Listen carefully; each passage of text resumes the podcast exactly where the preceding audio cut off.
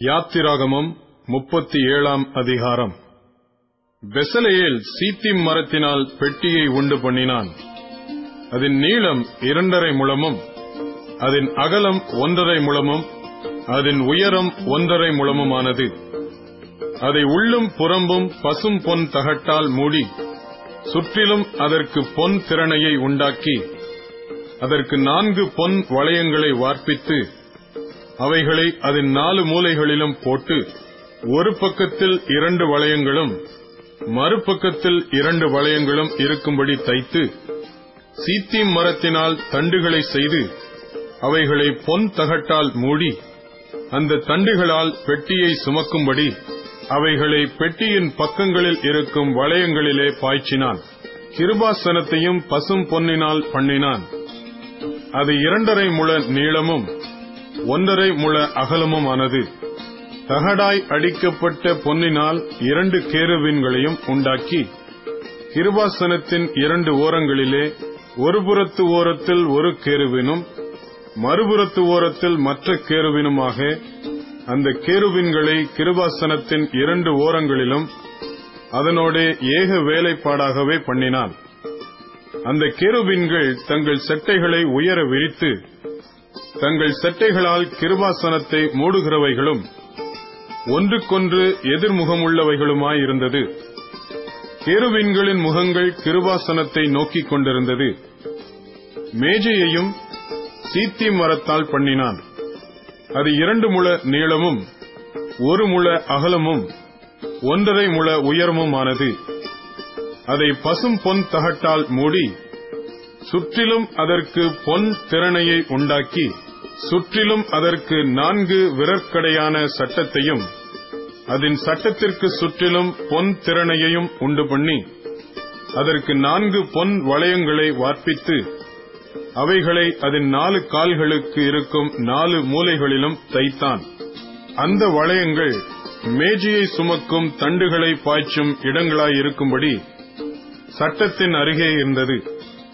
மேஜையை சுமக்கும் அந்த தண்டுகளை சீத்தி மரத்தால் பண்ணி அவைகளை பொன் தகட்டால் மூடி மேஜையின் மேலிருக்கும் பாத்திரங்களாகிய அதன் பனிமுட்டுகளையும் அதன் தட்டுகளையும் தூபக் கரண்டிகளையும் அதன் பானபலி கரகங்களையும் மூடுகிறதற்கான அதன் கிண்ணங்களையும் பசும் பொன்னினால் உண்டாக்கினான். குத்து விளக்கையும் பசும் பொன்னினால் அடிப்பு வேலையாய் உண்டாக்கினான். அதன் தண்டும் கிளைகளும் மொக்குகளும் பழங்களும் பூக்களும் பொன்னினால் செய்யப்பட்டிருந்தது. குத்து விளக்கின் ஒரு பக்கத்தில் மூன்று கிளைகளும் அதன் மறுபக்கத்தில் மூன்று கிளைகளுமாக அதன் பக்கங்களில் ஆறு கிளைகள் செய்யப்பட்டது.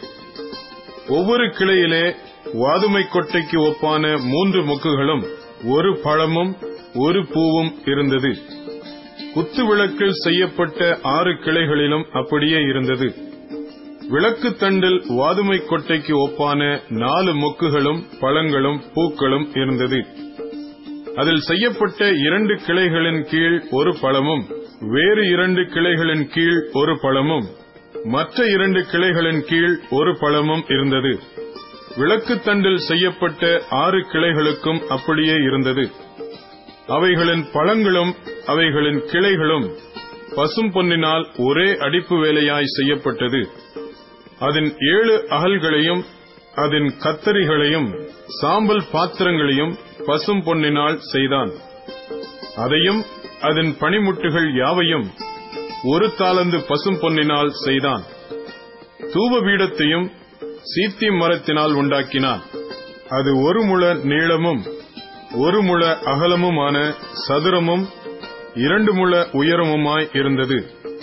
அதன் கொம்புகள் அதனோட ஏக வேலைப்பாடாயிருந்தது அதன் மேற்புறத்தையும் அதன் சுற்றுப்புறத்தையும் அதன் கொம்புகளையும் பசும் பொன் தகட்டால் மூடி சுற்றிலும் அதற்கு பொன் திறனையை உண்டு பண்ணி அந்த திறனையின் கீழ் அதன் இரண்டு பக்கங்களில் இருக்கும் இரண்டு மூலைகளிலும் இரண்டு பொன் வளையங்களை பண்ணி அதை சுமக்கும் தண்டுகளை பாய்ச்சும் இடங்களாக தைத்து சீத்தி மரத்தால் அந்த தண்டுகளை செய்து அவைகளை பொன் தகட்டால் மூடினான். பரிசுத்த அபிஷேக தைலத்தையும் சுத்தமான சுகந்தங்களின் தூப வர்க்கத்தையும் தைலக்காரன் வேலைக்கு ஒப்பாக உண்டு பண்ணினான்.